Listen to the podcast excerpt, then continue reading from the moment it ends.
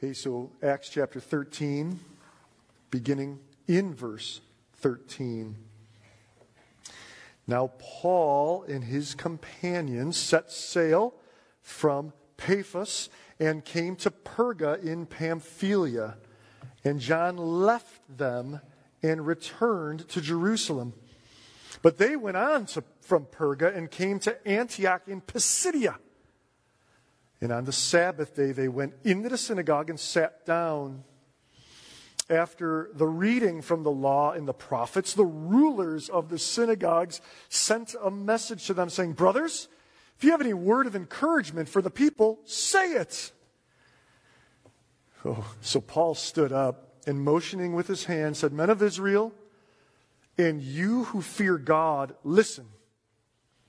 The God of this people, Israel, chose our fathers and made the people great during their stay in the land of Egypt. And with uplifted arm, he led them out of it. And for about 40 years, he put up with them in the wilderness.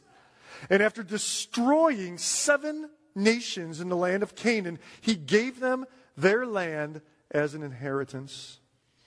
All this took about 450 years. And after that, he gave them judges until Samuel the prophet. Then they asked for a king. And God gave them Saul, the son of Kish, a man of the tribe of Benjamin, for 40 years. And when he had removed him, he raised up David to be their king, of whom he testified and said, I have found in David, the son of Jesse, a man after my heart who will do all my will. Of this man's offspring, God has brought to Israel a Savior, Jesus, as he promised. Before his coming, John had proclaimed a baptism of repentance to all the people of Israel. And as John was finishing his course, he said, What do you suppose that I am? I am not he no, but behold, after me one is coming, the sandals of whose feet I am not worthy to untie. Brothers, sons of the family of Abraham, and those among you who fear God, to us has been sent the message of this salvation. For those who live in Jerusalem and their rulers, because they did not recognize him, nor understand the utterances of the prophets, which are read every Sabbath, fulfilled them by condemning him. And though they found in him no guilt worthy of death, they asked Pilate to have him executed. And when they had carried out all that was written of him, they took him down from the tree and laid him in the tomb. But God raised him from the dead. And for many days he appeared to those who had come up with him from Galilee to Jerusalem, who were now his witnesses to the people. And we bring you the good news that what God promised to the fathers, this he has fulfilled to us, their children, by raising Jesus. As it is also written in the second psalm, You are my son, today I have begotten you. And as for the fact that he raised him from the dead, no more to return to corruption, he has spoken in this way I will give you the holy and sure blessings of David. Therefore, he also says in another psalm, You will not let your Holy One see corruption. For David, after he had served the purpose of God in his own generation, fell asleep and was laid with his fathers and saw corruption. But he whom God raised up did not see corruption. Let it be known to you, therefore, brothers, that through this man forgiveness of sins is proclaimed to you, and by him everyone who believes is freed from everything from which you could not be freed by the law of Moses. Beware, therefore lest what is said in the prophets should come about. Look, you scoffers, be astounded and perish. For I am doing a work in your days, a work that you will not believe, even if one tells it to you. And as they went out, the people begged that these things might be told them the next Sabbath. And after the meeting of the synagogue broke up, many Jews and devout converts to Judaism followed Paul and Barnabas, who, as they spoke with them, urged them to continue in the grace of God. The next Sabbath, almost the whole city gathered to hear the word of the Lord. But when the Jews saw the crowds, they were filled with jealousy and began to contradict what was spoken by Paul, reviling him. And Paul and Barnabas spoke out boldly, saying, It was necessary that the word of God be spoken first to you. Since you thrust it aside and judge yourselves unworthy of eternal life, behold, we are turning to the Gentiles. For so the Lord has commanded us, saying, I have made you a light for the Gentiles, that you may bring salvation to the ends of the earth. And when the Gentiles heard this, they began rejoicing and glorifying the word of the Lord. And as many as were appointed to eternal life believed. And the word of the Lord was spreading throughout the whole region.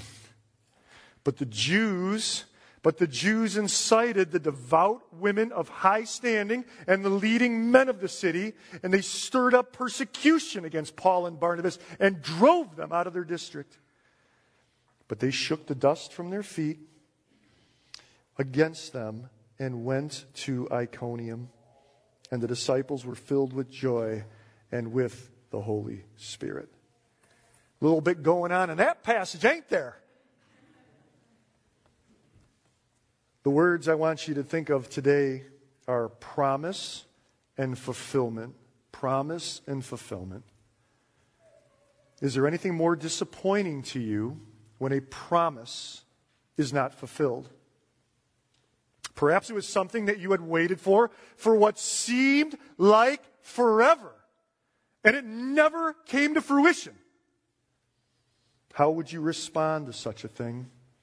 You'd feel disappointed. Maybe you'd be, feel betrayed by the person who made you that promise and they didn't fulfill it. Those feelings would be magnified the longer you waited for the promise. Contrast that with how you feel when a promise is fulfilled. When a promise that you've been waiting on for such a long time comes to fruition. And sometimes the longer the wait, the greater the intensity of joy, the sweetness of the enjoyment of it. No more waiting. Sometimes, though, when a promise is fulfilled, it's fulfilled in a way that you weren't necessarily expecting. You didn't understand the fullness of the promise when it was made to you. So at first, as the promise is fulfilled, you kind of kick against it because it isn't what you're expecting. But then as you start to experience that promise, you're like, yeah, I wasn't expecting it like this, but wow, is this good? This is better than I ever could have imagined. That's the dynamic that we're dealing with today in Acts chapter 13. That dynamic, the fulfillment of a promise, one that the Israelites had trouble understanding how it would be fulfilled and how it was fulfilled, is one of our controlling dynamics. As we read about the gospel, the good news of Messiah's kingdom spreading, Luke records in great detail here. We read it in great detail. Paul's synagogue sermon in Antioch of Pisidia.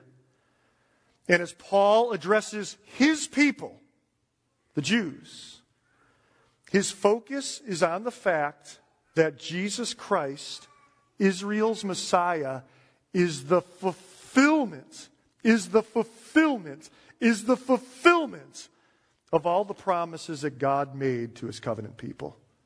Boy, you just say that and think of how Jesus Christ is high and lifted up. He's the one. Three simple ways to break this down. Number one, point number one is the gospel heads north. I was going to put a map up there. I should have, but I couldn't find one. Then I was thinking I should get a chalkboard and like draw. But then I thought that would be a train wreck, so I left that. So you're just going to be left with my words and describing how the gospel goes north. Point number two will be nothing new, nothing new, nothing new to see here, just promises fulfilled. Point number three is what I'm just calling a crucial turn. A crucial turn. So, as to point number one, the gospel heads north. Verses 14 and 15 tell us some important things about the spread of the gospel. Earlier on in chapter 13, we learned that the Holy Spirit, through the church in Antioch, set apart Paul and Barnabas for the work of kingdom mission. As we spoke of last week, that same Holy Spirit sends Paul and Barnabas off, going to the island of Cyprus, arriving on the eastern edge. So they go from Antioch to this large island that is west, a little bit southwest. If you look at the back of your Bible, I'm sure you got a map that shows you where Cyprus is. And they land on the eastern edge, preach the gospel in Salamis, in the synagogue of the Jews. They then, having taken John Mark with them, worked their way across the island to the western port city of Paphos, where last week we met the Jewish sorcerer, Bar Jesus, and a Roman proconsul. Examples of the gospel being both rejected and embraced by faith. This brings us to today's passage. Verse 13 tells us they, they left from Perga and they, they head north. They sail north. They sail north. And they land in the port city of the coastal region of the coastal region. So actually they leave from, they leave from Paphos rather, and they come to Perga in a coastal region of Pamphylia. At that point, they lose one. John Mark departs. Oh, that John Mark. He's a rascal, apparently. And that's all I'm going to say about him. Just put on there, John Mark is a rascal. And save that. Not going to say much more, although later on we note that Paul says that John Mark had withdrawn or abandoned them. Luke records that they travel immediately north into the region of Galatia. We know the reading of Galatia because Paul writes letters to the churches in the region of Galatia later on in his ministry. And they come to this prominent city of southern Galatia, and prominent being civilly and militarily the town of Antioch. Not the Antioch that they left from. Antioch's all over the place. I mean, Antioch's just like Springfield. There's Antiochs all over the place. This is Antioch of Pisidia. Just want to make note of where that is. Again, boy, you, this is why they put those maps. It's much better than my chalkboard. But take a look in the back of your Bibles. You probably got a map. As was the custom, Paul and Barnabas head to the synagogue on the Sabbath. And after the law and the prophets are read, the rulers, the rulers, what do the rulers do? I'm going to quote a prominent 21st century philosopher and theologian and Grace Church elder Todd Walker. They tee it up for them. The rulers just put it right on the tee for them. They say, Do you got anything to say to us? I bet they didn't even finish the sentence before Paul rockets out of the chair. I got something to say to you. Well, that gives me goosebumps. Paul clobbers the ball. He doesn't miss, he doesn't hit the tee, he clobbers it. In the longest recorded synagogue sermon of Paul's, and we're going to assume there were others, many, which has some similarities with Peter's great sermon at Pentecost, has some similarity with Stephen's words that led to his stoning, even has many similarities with some of Jesus' discourse or discourses. The dynamic of Paul's synagogue sermon is also our second point of the message outline. Brothers and sisters, this isn't anything new. This is just promises being fulfilled. Why is it important why is it important to recognize that? Jewish audiences would be zealous to make sure that what they were hearing wasn't something novel, something that violated the law and the prophets, Something that spoke against Moses in the temple. Remember, that's the charge they bring against Christ. This guy's speaking against Moses in the temple. We got to do away with him. They were zealous for making sure nothing contradicted, nothing was novel. Well, Paul's got a message for them. The first thing Paul focuses on is a building of common ground with his audience. He was one of them. He was one of them. The rulers in their invite had referred to him and Barnabas as brothers. Even the Gentiles that were present were God-fearers, those who had submitted themselves to the precepts of the law but hadn't fully converted to Judaism. But they sought to worship Yahweh, Israel's covenant God. And Paul builds on this common ground with the story of God's working in the lives of his covenant people. And, and, and the verbs he uses, the verbs he uses are plentiful. Let's look at them. Look at your Bibles.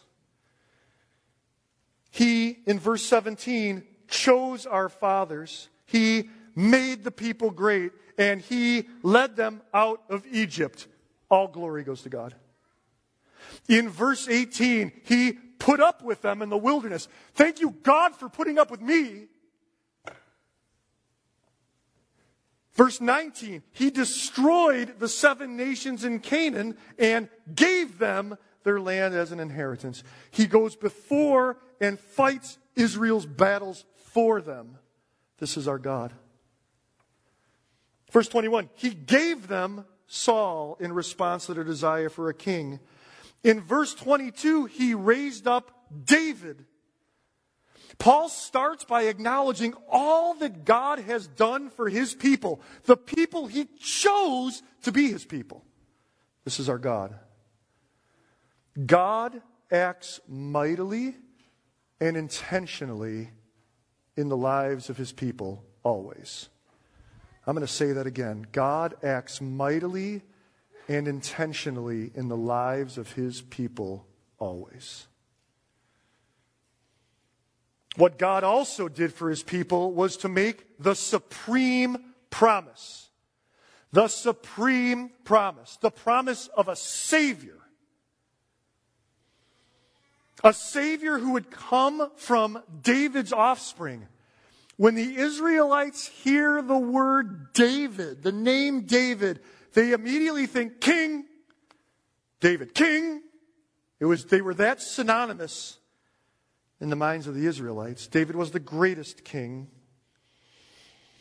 This Messiah king came, Paul is stressing, and he came in the person of Christ. This is nothing new. This is nothing novel, fellow Israelites. This is actually a fulfillment of God's promises. Now, now, there's a hurdle for the Jews. There's a hurdle for the Jews. So they're willing to say, they're willing to say, yeah, we're, we're with you on the David thing, 100%. This is good.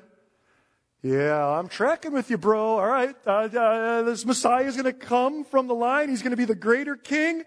Woohoo! I'm with you. What was the stumbling block? The stumbling block was that the Messiah king would suffer. The stumbling block was that the Messiah king would die. And what Paul wants to point out is the things that happened to Christ came right from the law and the prophets that you read every Sabbath. This isn't something new. This isn't something novel. This is just God fulfilling his promises. The Christ, the Christ, the substitutionary, sacrificial, servant, Messiah King came to the house of Israel in the person of Jesus Christ as the fulfillment of all God's promises. And the message the message of this Christ, of his person, of his work, of his fulfillment of all of the promises, of fulfillment of all of the law and the prophets. That message, brothers and sisters of Israel, has now come here to you. Told you, Paul, boy, he came flying out of the chair when they invited him up. He couldn't wait to get there and connect what they were doing to Jesus Christ. You know what else fulfilled prophecy? So, there's, there's shiny, happy fulfillment prophecy, right? The promises are fulfilled. We, we enter into salvation. We've got all these promises. Glory to God. You know what else fulfills prophecy, though? Paul tells them those who lived in Jerusalem and the rulers in Jerusalem, they fulfilled prophecy too. See, prophetic fulfillment just doesn't come in the fulfillment of promises. It also comes in the fulfillment of curses. It also comes in the fulfillment of judgment for the rejection of God's grace and His mercy. Christ fulfilled prophecy, and the Jews and their leaders rejected Christ to their shame and condemnation, and that rejection further fulfilled prophecy. Look at verse 26. Verse 26 almost takes the form of pleading. I almost hear, if you're familiar with Paul's, Paul's writings, I almost hear like a, 2 Corinthians 5. I implore you, I implore you, be reconciled to God. But you almost hear this in verse 26 when he says, Brothers, sons of the family of Abraham, and those among you who fear God, to us, to us has been sent the message of this salvation. The promise of salvation has been fulfilled. We've been waiting for it. Some of us, some of us took an off ramp and we were looking for the earthly thing. I, w- I want to be important again. I don't want, I don't want anybody to rule over me on this earth. Some of us took an off ramp, but that was never the fullness of the promise. The fullness of the promise had to do with salvation, rescue from sin, and rescue from condemnation. And this salvation is found in a person. Everything pointed to him. All the prophetic promises. He is the fulfillment of the promises. This message has come to you, brothers and sisters of Israel.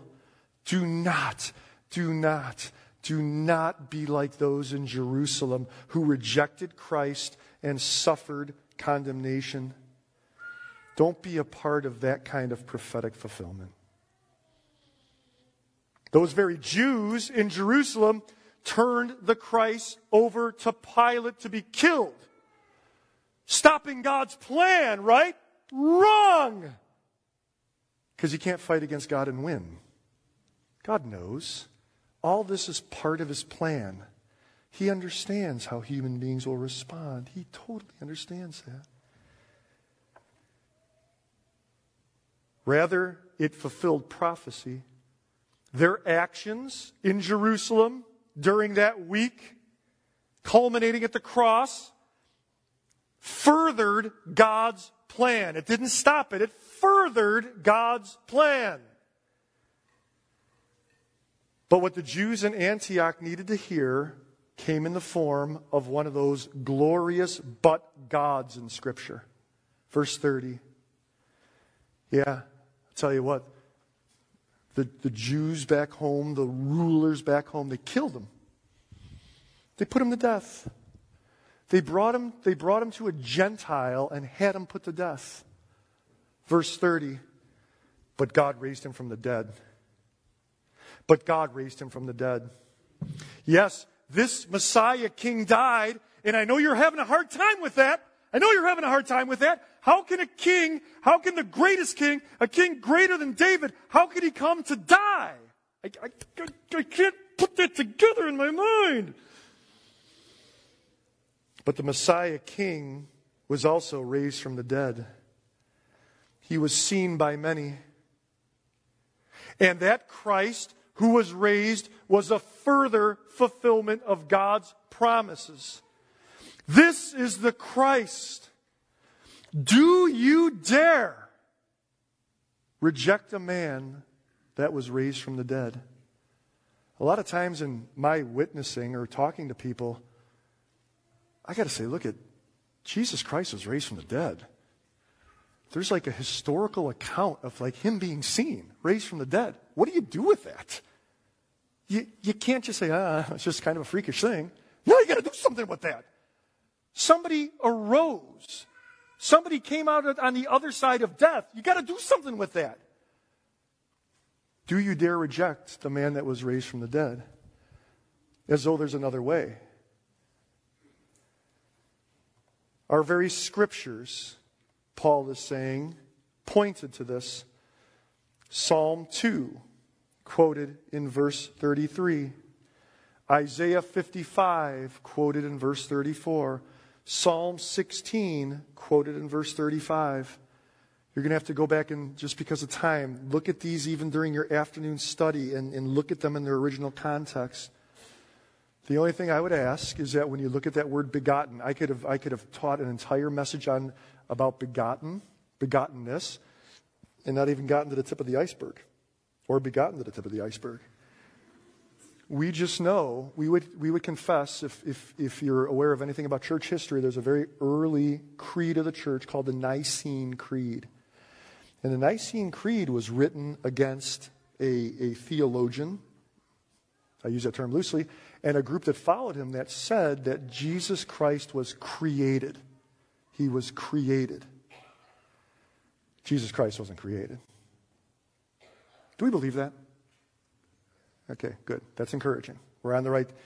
So, one of the things they put in, one of the things they, because the, the theologians that were saying Jesus was created were saying, well, he was begotten. That means he was, he was created. He was, he was created by the Father.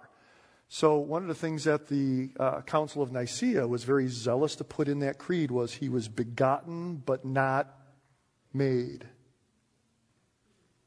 So, whatever begottenness means, it has to do with a uniqueness. Here it ties to resurrection. In Hebrews chapter 1, it ties to uh, his coming and his birth, his virgin birth. Whatever it means, and we don't have time to get to the fullness of all it means today, just never, ever, ever attach begottenness to being created.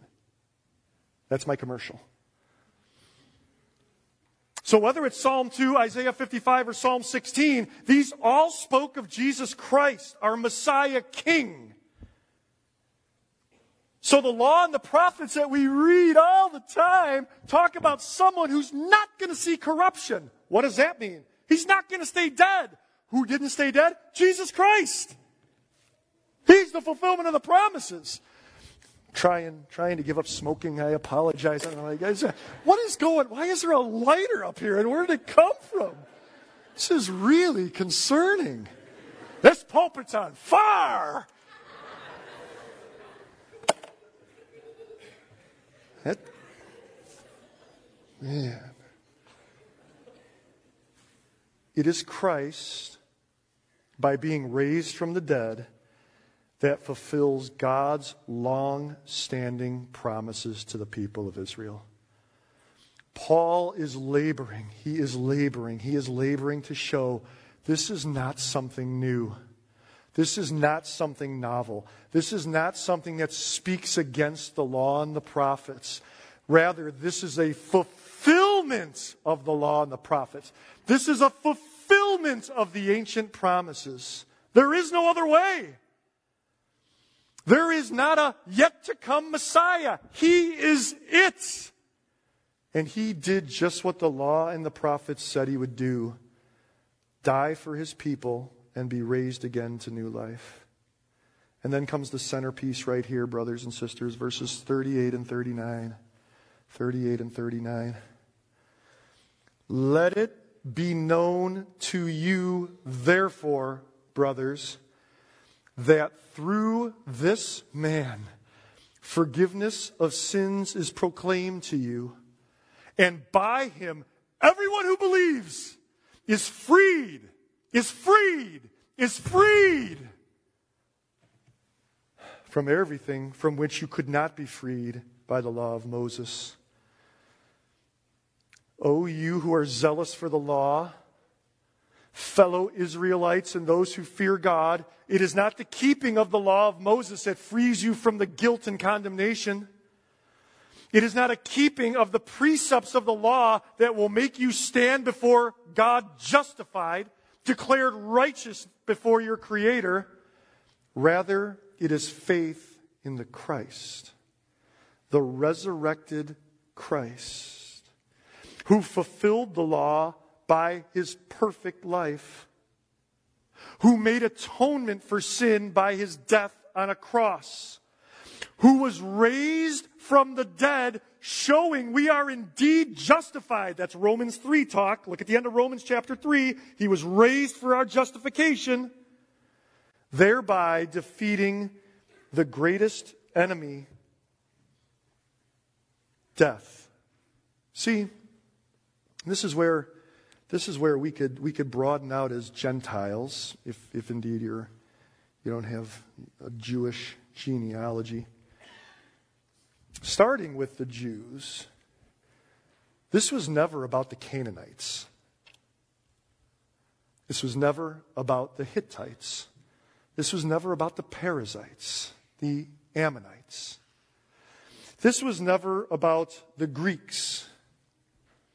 This was never about the Romans. Actually, this goes far beyond Israel as a nation. This goes back to the garden. It is a problem affecting all of humanity, Jew and Gentile alike. What is the problem? Sin, rebellion, estrangement from God, the God with whom we were created to be in relationship. And God, because He's gracious, because He's merciful, your name is great and your heart is kind, we were singing earlier, and I'm not going to sing that. He made a promise. He made a promise. He made a promise to send one to conquer the enemy of sin and death. Where there was failure in the garden, there was victory in the empty tomb. That's what he did. This is the fulfillment of the promise, fellow Israelites. This Christ is it. He is the Messiah. He is the long awaited king who came to vanquish the enemy. Let's just make sure we define the enemy rightly. Because if you do, then you'll love him. Trust him. Because he's the only one that can defeat that enemy for us. This is our Christ. Later, Paul would write these words to the church in Corinth. This is 2 Corinthians 1 19 and 20.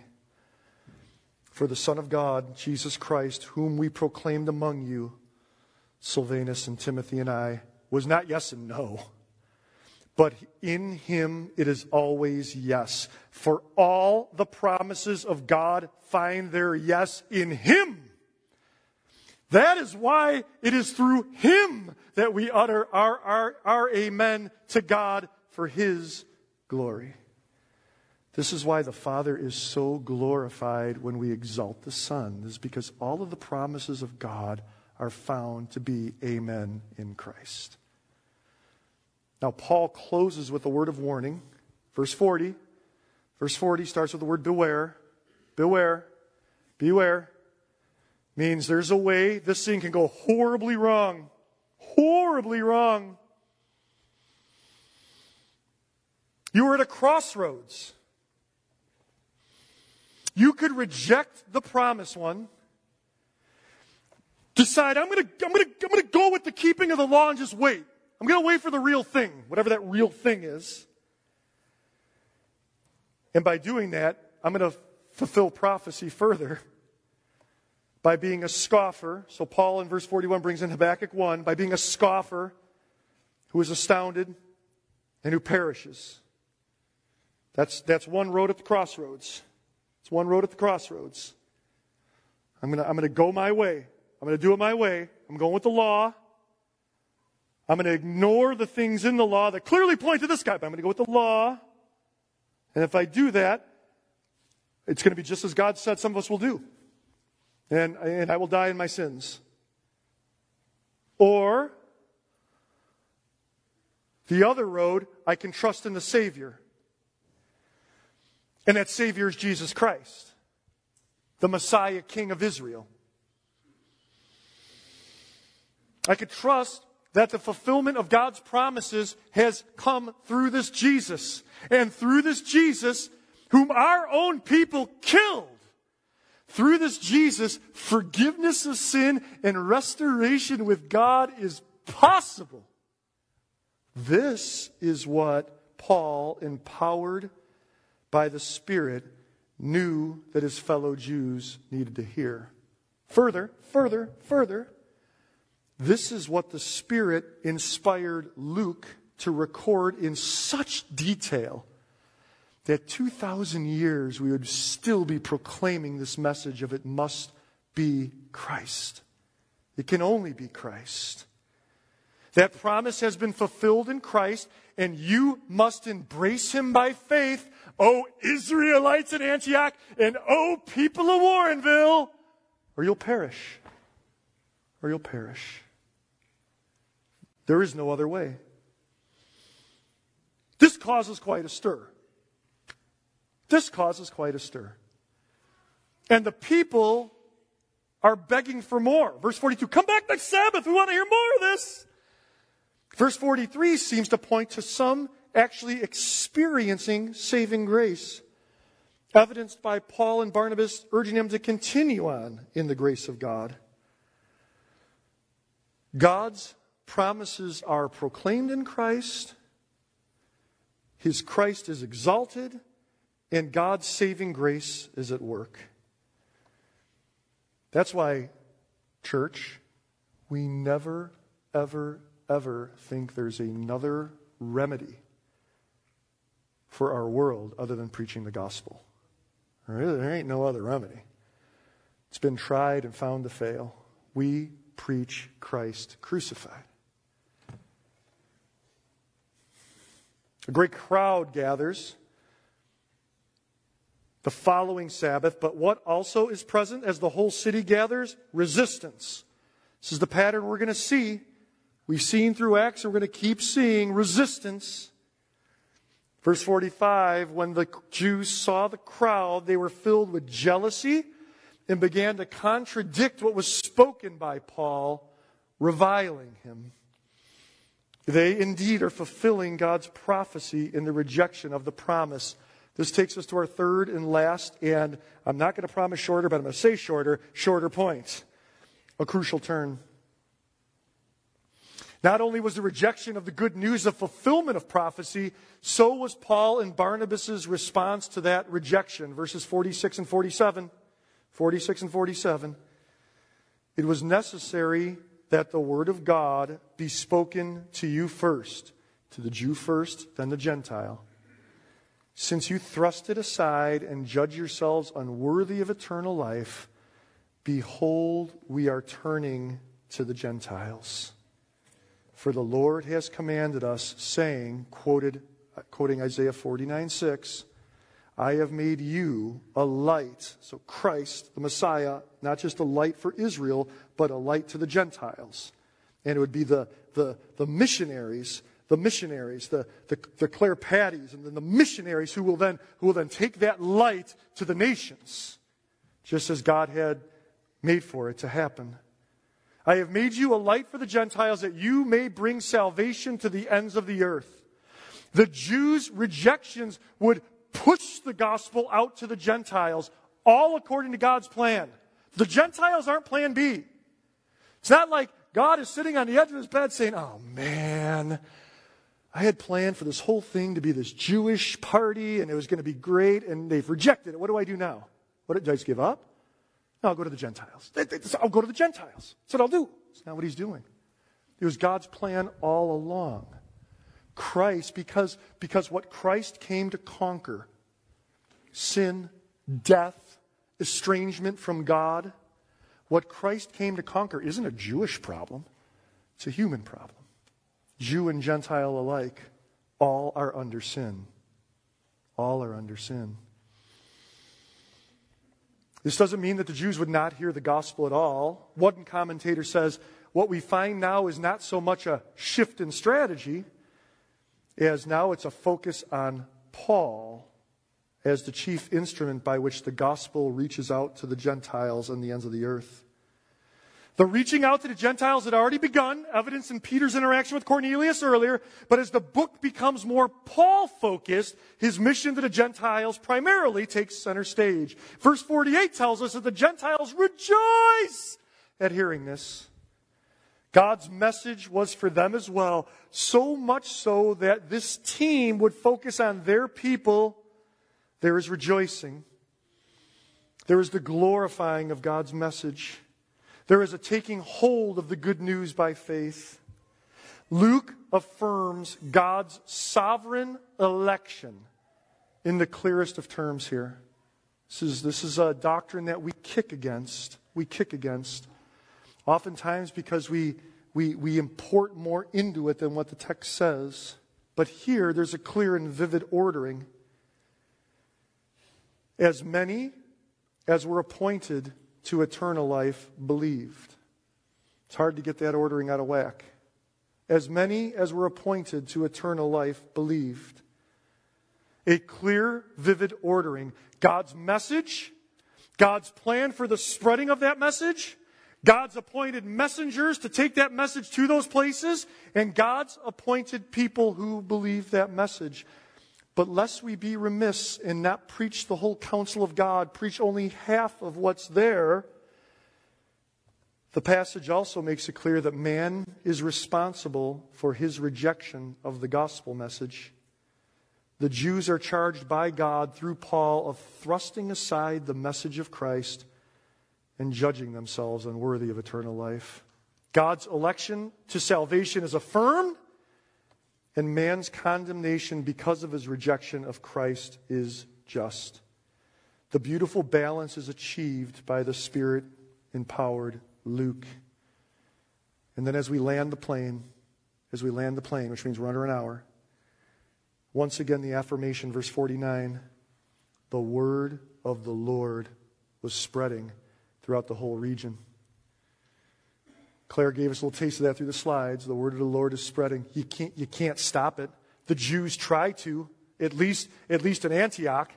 They stir up some of the power brokers in the city. They rouse the rabble. They drive out Paul and Barnabas. What's Paul and Barnabas' Barnabas' response? What is it?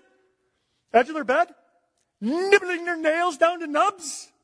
No, not at all. But they shook the dust from their feet against them and went to Iconium and the disciples were filled with joy and with the Holy Spirit.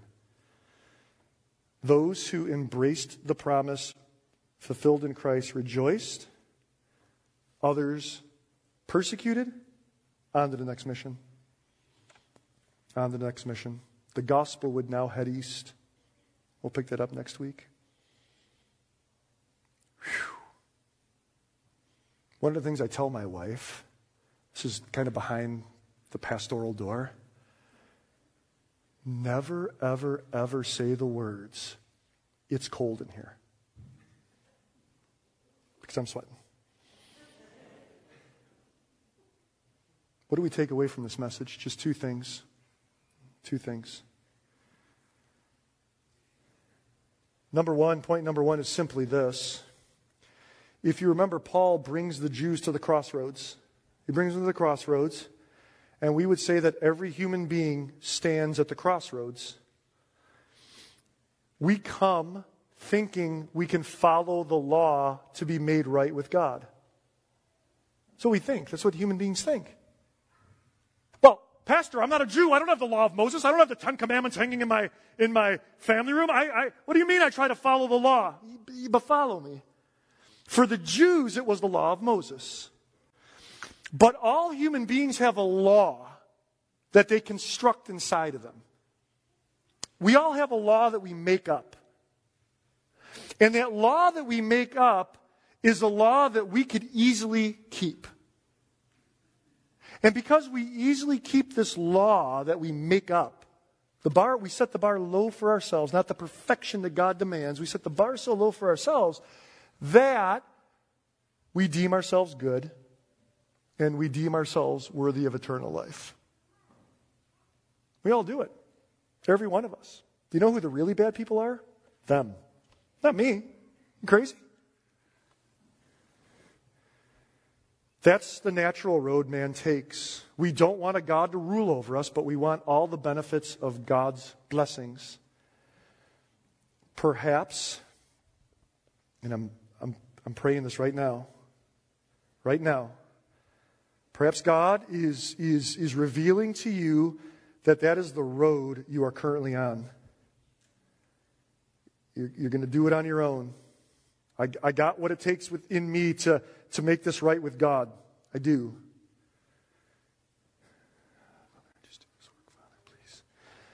The other road is Jesus Christ, the fulfillment of God's promises.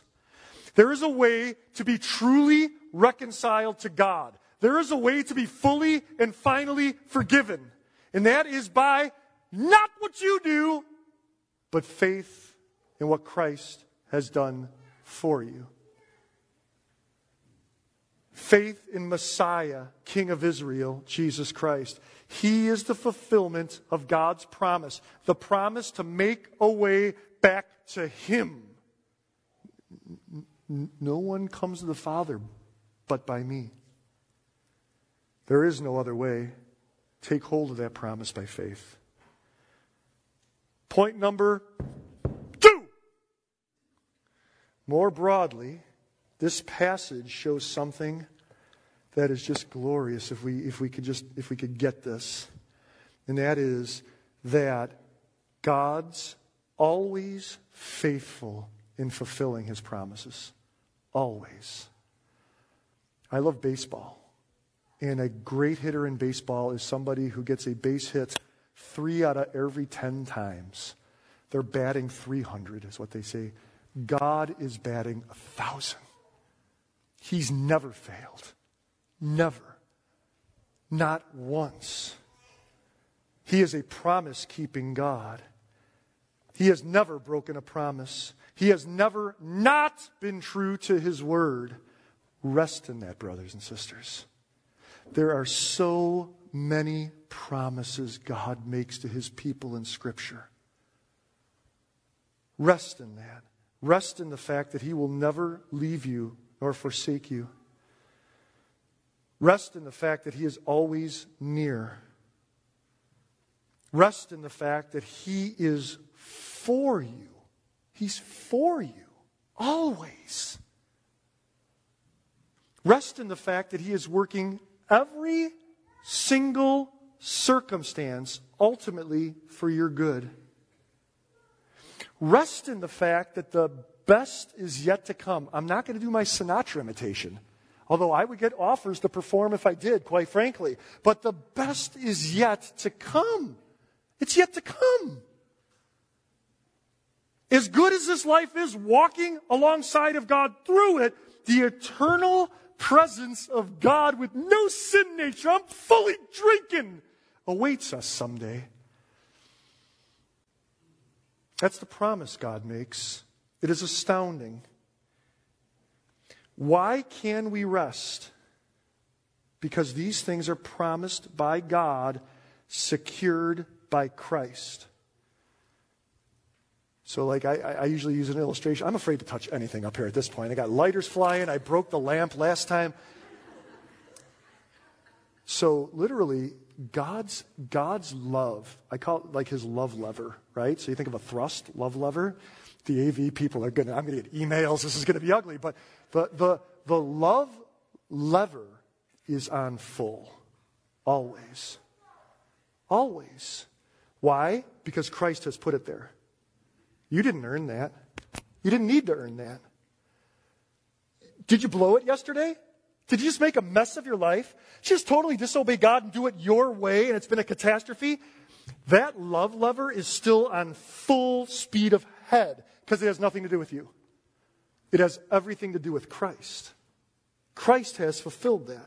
Christ has purchased that extravagant, full force love. That's what we rest in, brothers and sisters. Every blessing promised by God is fully assured because Christ has assured it for us. Walk by faith in that, brothers and sisters, and enter into the fullness of the promises He has made to us, His people in Christ. Join me in prayer. Boy, Lord, I. Uh, Father, your, your word, your revelation is just so rich and so deep. And I, Lord, I just, I feel like I, we didn't even, I don't even think we scratched the surface. I think we, we approached the surface. But Lord, I know, I pray that your Son was exalted. And Lord, we know that when, when, when Christ is, is lifted up, when, when Christ crucified is preached, when, when the resurrection, the glorious resurrection of the Son is, is proclaimed, Lord, you move mightily. And I pray you're moving mightily even now, Father, drawing those who don't know Christ to yourself, assuring believers, assuring fellow brothers and sisters in Christ of all of the promises, fully assured because your love for us and those promises are fully assured because of Christ.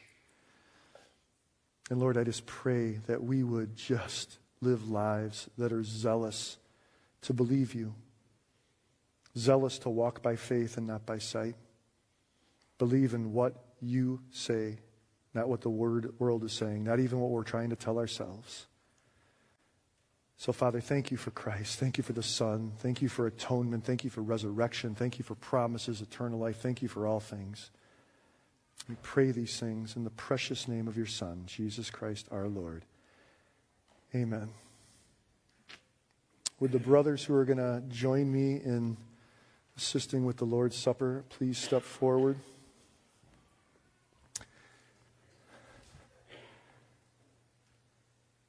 So now it comes time for those of us who have entered that promise that promise of forgiveness, that promise of reconciliation,